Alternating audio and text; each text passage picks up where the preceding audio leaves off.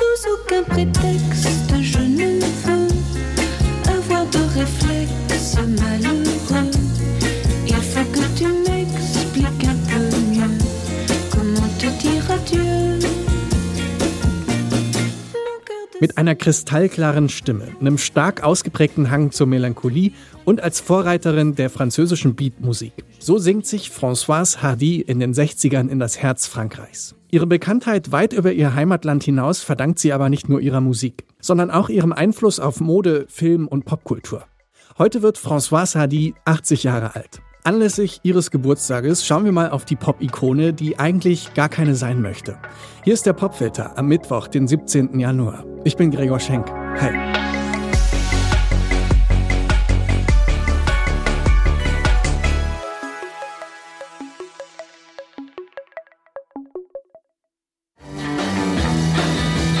Love like that, you know you should be glad.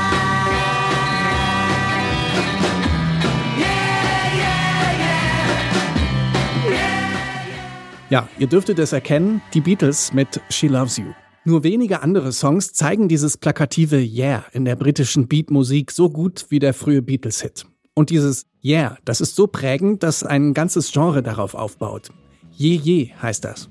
Darunter sammeln sich in den 60ern spanische und portugiesische, vor allem aber französische Beatmusikerinnen und Musiker. Und ganz vorne dabei Françoise Hardy. L'amour, le temps des copains et de l'aventure.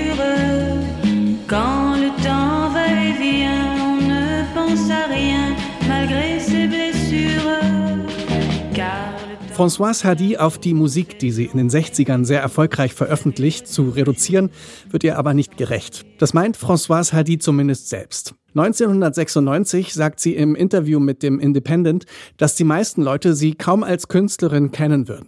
Wäre das anders, müsste sie nicht andauernd über die 60er Jahre und die Beatles sprechen. Und, wenig überraschend bei über 30 veröffentlichten Studioalben, ihr Övre ist auch viel größer als diese zwei Themen. Und in den 70ern klingt es auch kaum noch danach.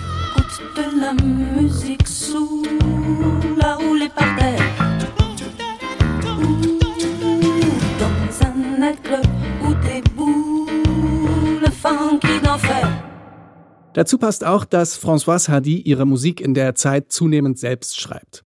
In kleinen Teilen macht sie das von Anfang an, doch so richtig wird ihr das nicht zugetraut. Ihre ersten Alben bezeichnet ein Musikjournalist als Produkt einer patriarchalen Industrie.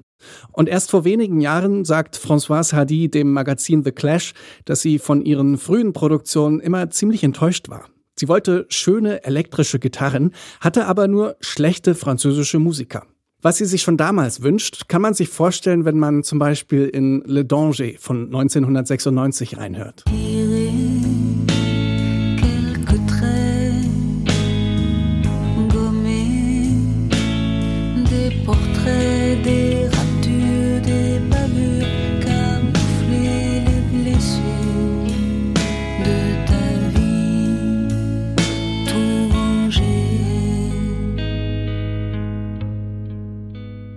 Neben der künstlerischen Entwicklung steht die Pariserin schon früh in ihrer Karriere für mehr als ihre Musik. Sie ist eine der prägendsten Figuren für die Popkultur der 60er und 70er Jahre. Sie ist Muse für Designer wie Paco Rabanne, zu dessen Erfolg sie maßgeblich beiträgt. Oder auch Yves Saint Laurent. Dessen Kleidungsstück Le Smoking ist der erste Taxido für Frauen, der in der Pop- und Modewelt Aufmerksamkeit bekommt. Natürlich, weil Françoise Hardy ihn getragen hat. Neben vielen Verehrern wie Bob Dylan, David Bowie und Ehemann Jacques Dutronc bringt ihr die steile Karriere aber auch einiges an psychischer Belastung ein.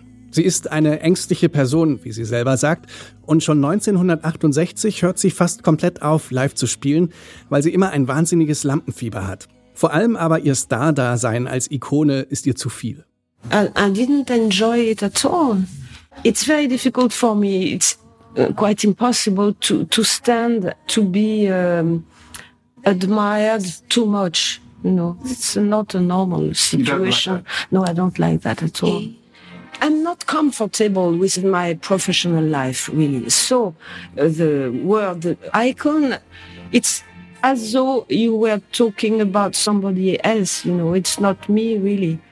Ja, wenn man über die Ikone spricht, ist es, als würde man über wen anders sprechen.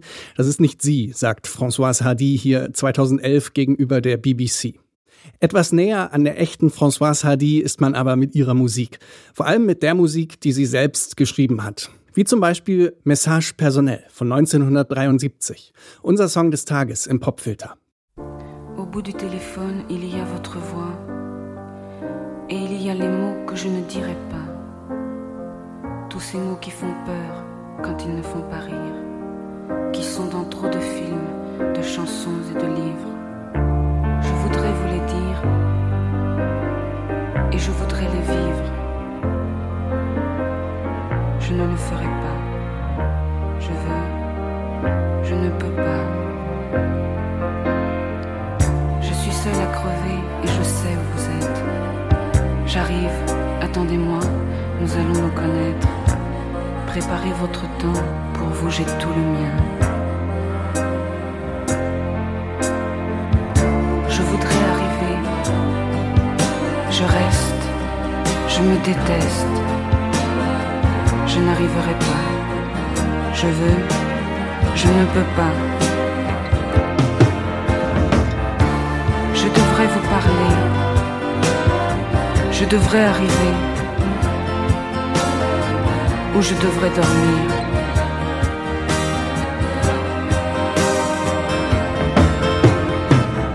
J'ai peur que tu sois sourd, j'ai peur que tu sois lâche, j'ai peur d'être indiscrète. Je ne peux pas vous dire que je t'aime, peut-être. Mais si tu crois un jour que tu m'aimes, ne crois pas que tes souvenirs me gênent cours jusqu'à perdre haleine. Viens me retrouver. Si tu crois un jour que tu m'aimes et si ce jour-là tu as de la peine à trouver où tous ces chemins te mènent, viens me retrouver. Si le dégoût de la vie vient en toi, de la vie s'installe en toi, pense à moi, pense à moi. Mais si tu crois un jour que tu m'aimes, ne le considère pas comme un problème. Et cours, et cours jusqu'à perdre haleine. Viens me retrouver. Tu crois un jour que tu m'aimes, n'attends pas un jour, pas une semaine, car tu ne sais pas où la vie t'amène. Viens me retrouver. Si le dégoût de la vie vient en toi,